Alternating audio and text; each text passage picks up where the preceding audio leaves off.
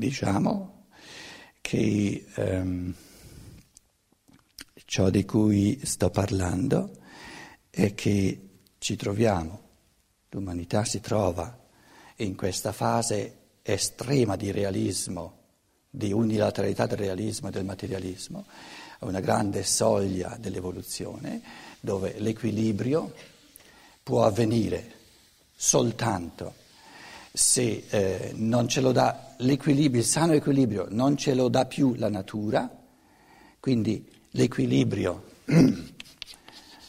soltanto liber, come conquista libera, come conquista di libertà, di libertà, prima, prima cosa, quindi la libertà, ma poi soltanto insieme. Questo è la, la, il pensiero che volevo aggiungere questa mattina. Perché l'individuo solo con la sua libertà eh, farà delle cose che poi fanno parte soltanto della sua vita privata e non incidono. Per poter incidere sulla cultura, per poter, come dire, riassorbire una unilateralità spaventosa e ricreare un equilibrio, ciò che, ciò che, ciò che, ciò che si fa deve incidere sul sociale e quindi lo si può fare soltanto insieme. In altre parole, Ciò che gli uomini cercano massimamente nel mondo d'oggi è un nuovo tipo di comunanza, proprio nuovo, mai concepito finora. Un nuovo tipo di comunanza che, che ha la forza di far sorgere nuovi ideali che non c'erano finora nell'umanità, ideali comuni. Quindi un, un nuovo tipo di comunità, eh, eh, vi aggiungo subito se volete, questo tipo di comunità non può essere impersonale, quindi sto parlando di comunità piccole, però devono essere tante. Se sono piccole sono, sono, sono piene di forza e se sono tante incidono veramente nel sociale. Quindi i compiti che ci incombono sono, sono belli, però eh, c'è da fare, c'è veramente molto da fare. Cosa intendo dire con nuovo tipo una, una nuova dimensione della comunità, nuovo tipo di comunanza. La prima cosa che intendo dire è che salviamo il sociale, salviamo, eh, come dire, riassorbiamo questa unilateralità disumana del materialismo soltanto se abbiamo delle comunità, abbiamo ideali comuni insieme, soltanto se di, di, questo nuovo fa parte, di questo nuovo fa parte una nuova dimensione della coscienza. E una nuova dimensione della coscienza rispetto a tutto il passato può essere soltanto una conoscenza scientifica, oggettiva dei mondi spirituali. Tutto il resto fa parte del passato. Tutte le conoscenze che noi conosciamo, la scienza, la religione, la teologia, la filosofia, eccetera, no? eh, sono tantissime cose, tantissimi impulsi per la mente umana, tantissimi impulsi conoscitivi che sono sorti nel, nel, nel, nel giro dei millenni. Li conosciamo perché eh, basta che li studiamo anche nella storia e, e in qualche modo fanno parte della nostra cultura, sono lì. Però c'è la percezione nell'umanità di oggi, dove c'è sempre più sofferenza, sempre più eh, povertà interiore a causa del materialismo, che l'umanità può andare avanti soltanto se la coscienza umana fa un passo qualitativo. Ecco, questo nuovo è un passo qualitativo dell'evoluzione della coscienza. Nuovo in assoluto. Non basta una nuova versione, una nuova, eh, una ristampa di tutte eh, le matrici culturali del passato. Quindi il discorso, se volete, è di una sovversività assoluta, ma soltanto quella ci può salvare. E questo nuovo in assoluto, perché, ma è nuovo in assoluto non perché ciò che è passato fosse, fosse eh, da, da disdegnare, eccetera, no, è nuovo in assoluto perché soltanto in questo secolo, in questi decenni, negli ultimi, ultimissimi secoli, è sorta nella coscienza umana la capacità conoscitiva. La coscienza umana si trova soltanto ora, per la prima volta, al punto da fare questo salto qualitativo. Prima, 50 anni fa, 100 anni fa, non c'erano i presupposti di coscienza per farlo. Ora ci sono. E il salto qualitativo è quello di affrontare una conoscenza oggettiva, scientifica dei mondi spirituali. E io sono convinto che l'animo umano sano avverte che è così e avverte l'urgenza di questo compito bellissimo, che però si può fare soltanto nella libertà e si può fare soltanto insieme. Ci sono stati tentativi, cari amici, di rimettere la, anche addirittura la scienza dello spirito nella sacrestia, di farne una una questione privata dove l'individuo va in brodo di giuggiole con questa scienza dello spirito di Stein. No, è una, è una, adulterazione assoluta di questo impulso. Questo impulso o è un impulso sociale, di, propulsivo che dà alla coscienza sociale, quindi in comune ci rendiamo conto che è l'unica salvezza di tutta l'umanità, oppure, oppure la degenerazione è ancora più paurosa perché si fa, se lo si tratta come, come, come qualcosa di privato per, per, per, godersi tutte le belle conoscenze della scienza dello spirito, è una, come dire, è un, è un, è un eh, eh, schmarotzen, come si dice schmarotzen? Eh? Com'è? Ecco, parassitismo. Una persona che usa la scienza dello spirito che è per natura sociale e per natura comunitaria, è il destino comune della coscienza umana, la usa come faccenda privata per godersi tante belle conoscenze, è un parassita, ma a un livello di parassitismo che prima non era possibile. Questo voglio dire. Perché ci sono state persone anche in Italia che addirittura prendono questa scienza dello spirito che è eminentemente proprio cristica cristiana, proprio perché è sociale, proprio perché riguarda direttamente i destini del corpo mistico di Cristo, di tutta l'umanità, ne fanno una cosa privata, di godimento privato. È uno snaturamento assoluto, è un parassitismo che non va permesso.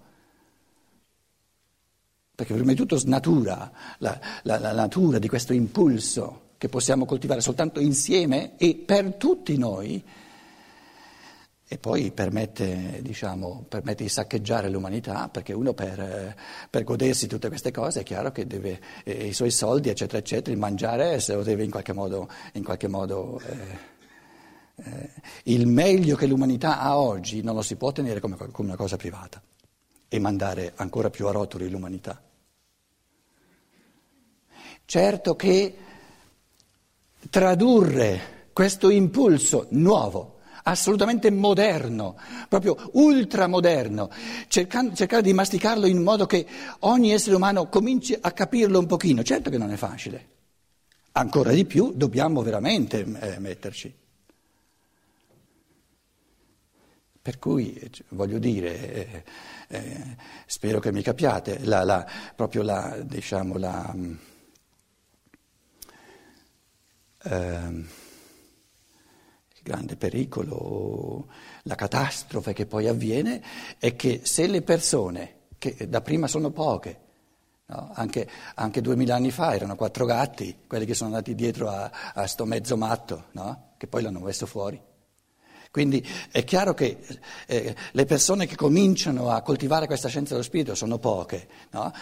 Se lo coltivano settariamente, settariamente significa ne fanno una faccenda privata solo per la vita e poi in pubblico eh, sono come gli altri o ancora peggio, la catastrofe che salta fuori è che eh, in Germania, in Germania ci siamo in pieno, è che le persone non conoscono Rudolf Steiner, non hanno la minima idea di questa scienza dello spirito, però conoscono, diciamo, gli antroposofi che la coltivano vedono un settarismo no? che fa di un impulso ancora di più qualcosa di sacrestia. Noi siamo pochi ma belli e più siamo pochi e più siamo belli, le persone dicono Rudolf Steiner, nein danke, non mi interessa, non voglio diventare come, come quella gente lì.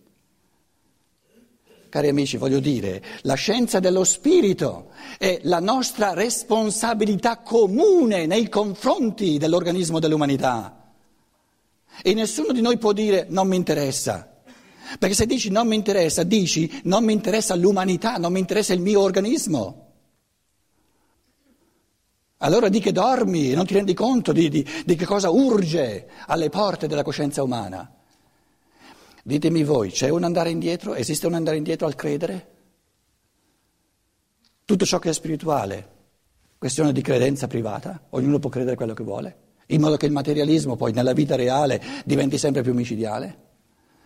Lo spirito o ce lo conquistiamo con responsabilità, con, con, con responsabilità partecipata, come responsabilità nostra di tutti noi, ce lo conquistiamo in chiave di pensiero pulito, di, di, di scientificità, oppure lo perdiamo lo spirito. Però nessuno di noi può dire io non c'entro, perché ogni essere umano è uno spirito.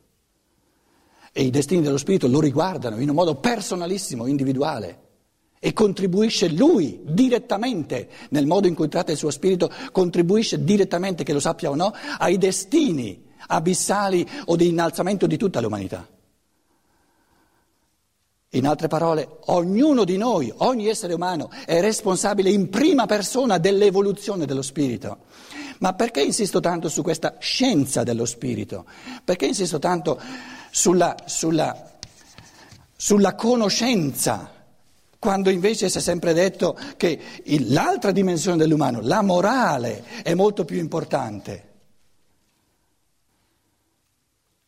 Insisto tanto sul, sul, sul, sull'elemento della coscienza, del pensiero, perché dire agli esseri umani cosa devono fare, perché tanto non capiscono nulla, significa trattarli da bambini.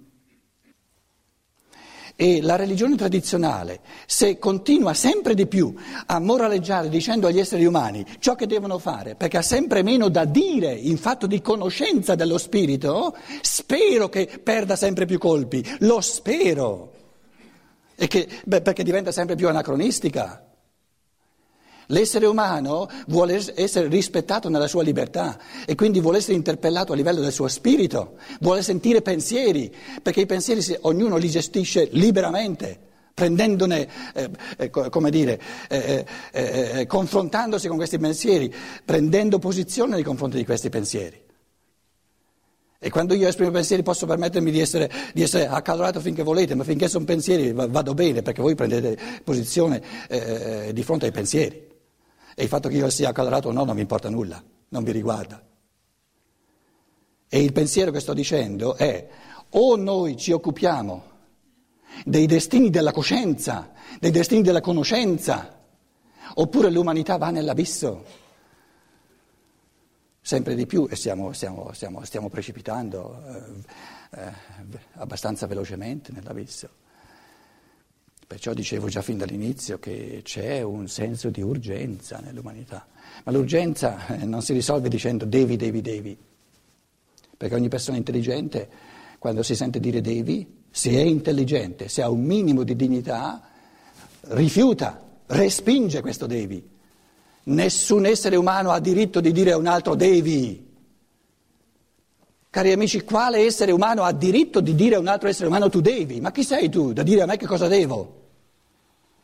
Sei un altro essere umano come me? Se io vengo e ti dico tu devi, come reagisci? Si tratta di interpretare l'umano e di capire in chiave di, di, conoscenza oggettiva ciò che favorisce l'umano oggettivamente, allora lo voglio, a, a ragion veduta.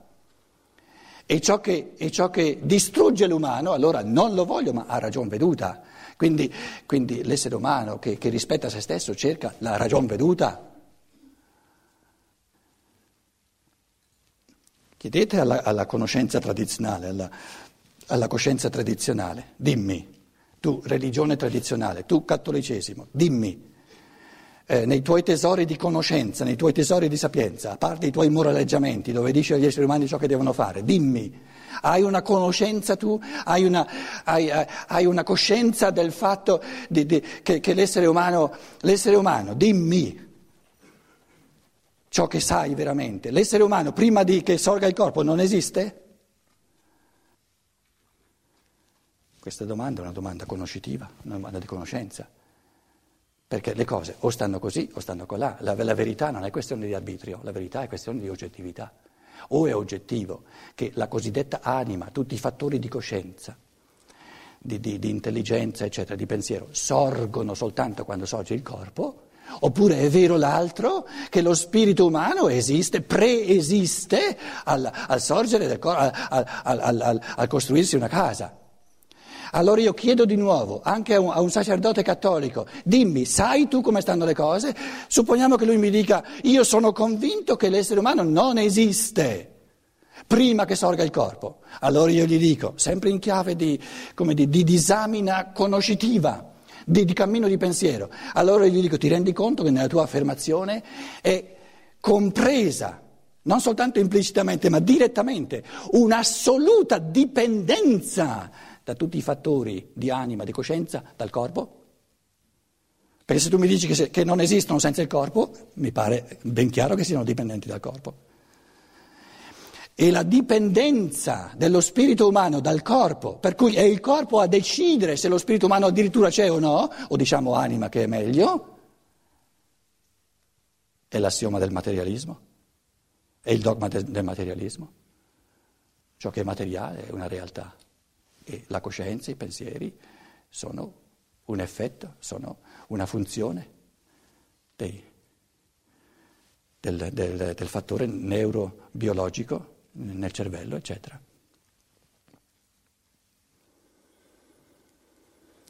Che, che coscienza è quella che mi dice l'anima, la coscienza sorge col sorgere del corpo? È una coscienza bambina, bambina, che non si rende conto neanche quello di, di quello che sta dicendo. Vi ho detto in questi giorni, se ci fosse un Tommaso d'Aquino, un Aristotele, prenderebbe a schiaffi una persona del genere, perché si, si, prende, si sentirebbe preso per i fondelli. Gli direbbe, ma come ti permetti di venire a dire a me una stupidaggine del genere? Mi prendi per stupido? Se tu ritieni che l'anima umana, la coscienza, sorge soltanto in base al corpo, allora dimmi che il corpo, è, è, è, la realtà corporea è la causa e tutto ciò che non è corpo è effetto dello spirito. Ma questo te lo dice già la scienza materialistica, che mi serve la tua religione, a, a, che hai studiato a fare anni e anni di, teologia. Se mi dici in un modo meno scientifico la stessa cosa che mi dice lo scienziato, perché lo scienziato lo dice in un modo più scientifico perché studia veramente i fenomeni del, del cervello. Quello ti sa raccontare un sacco di cose di quello che avviene nel cervello. Il teologo è, è, un dilettante in tutti e due i campi, perché della scienza non sa quasi nulla e, e nella sua religione ti, ti, ti, dà lì un materialismo così crudo, così bambinesco che, che c'è da scappare proprio. Però, eh, cari amici, la, la domanda è dove sono le persone che si rendono conto di questo? Questa è la domanda drammatica di fronte alla quale si trova l'umanità.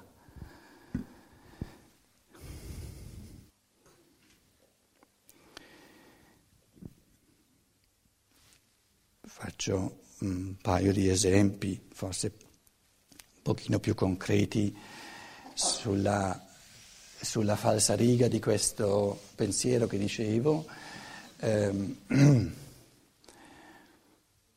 andare insieme, incontro, in, incontrarsi nel, nel, nel comune coltivare ideali comuni che è la forza propulsiva che ci porta in avanti, quindi la chiave del, del, dell'evoluzione in positivo sono persone umane che insieme coltivano un tipo di coscienza nuova, un tipo di scienza anche dello spirituale, insieme coltivano una fase nuova dello spirito e questa fase nuova dello spirito la si può coltivare soltanto insieme perché le cose diventano molto più complesse, quindi bisogna discutere, bisogna, eh, uno coglie un aspetto, l'altro l'altro.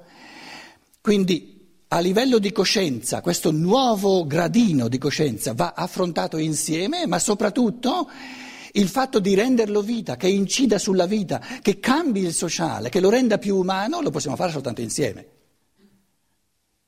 Quindi i due grandi ideali comuni che fanno dell'incontro una consonanza di spiriti e di anime E quindi una solidarietà assoluta è di dirsi insieme e soltanto insieme possiamo instaurare un nuovo gradino della coscienza umana affrontando questa scienza dello spirito e insieme, soltanto insieme, possiamo fare di questo nuovo eh, gradino della coscienza umana qualcosa che trasforma la vita, il sociale, nel concreto in, sue, in, tu, in tutti i suoi aspetti.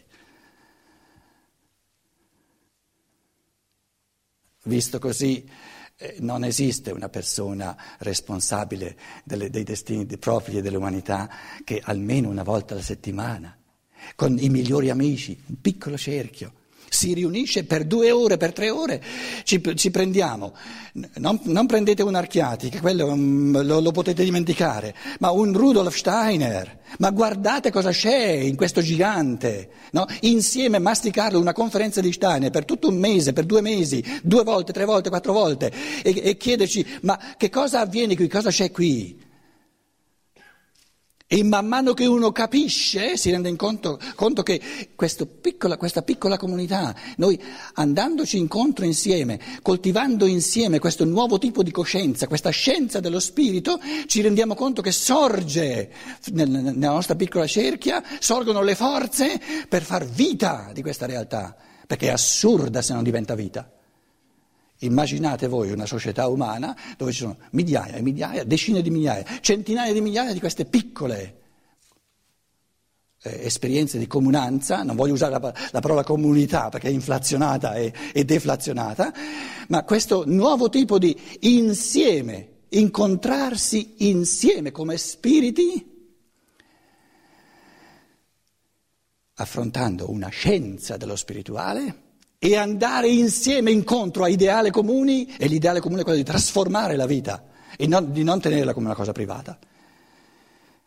Cari amici, ce n'è da fare, è una cosa bellissima, basta farlo. Voglio dire, questa mattina la, la dimensione che aggiungo è ci troviamo di fronte a ideali, ci troviamo di fronte a impellenze della, de, dell'evoluzione della coscienza e dell'evoluzione morale del sociale, dove l'individuo nella sua vita privata non serve a nulla, perché non incide. È una conoscenza dello spirito che non si confronta, una ricerca scientifica dello spirituale, che non si confronta con l'altro che è pure spirito, resta speculazione. Masticare insieme lo spirito per trasformare insieme la vita. Cosa vogliamo di più bello? Tocca a noi farlo, ognuno lo può fare, ma nessuno lo può fare da solo. E gli strumenti ci sono. Devo dirvi, per me non è stata una cosa da poco. Eh, ho un processo, una causa in ballo con Dornach, perché quelli là dicono no, no, no, soltanto noi abbiamo il diritto di stampare Steiner. Una causa che ci costa soldi, che ci costa grane con, con, con, con avvocati, eccetera, eccetera, eccetera. Quindi non, non crediate che non mi costa nulla mettervi a disposizione questo pane della scienza dello spirito, ma sono fiero di poterlo fare. E se c'è bisogno ne farò 10-20 di cause.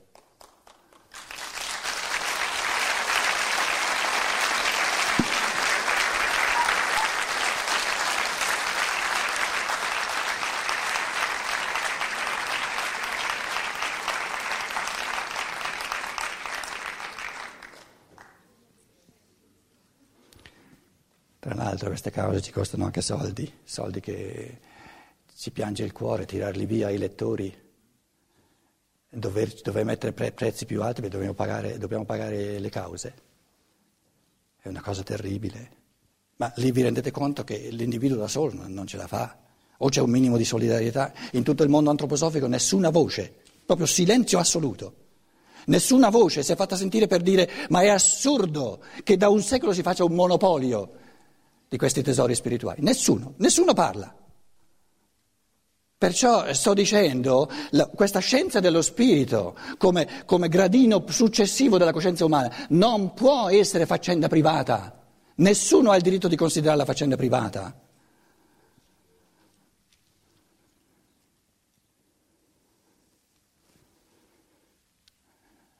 Adesso avevo scritto un sacco di cose. Quello che vi ho detto, cari amici, ce n'è che avanza. Adesso dovrei far marcia indietro e, come dire, esporre cose un pochino più... Il vostro applauso ha detto tutto e vi ringrazio.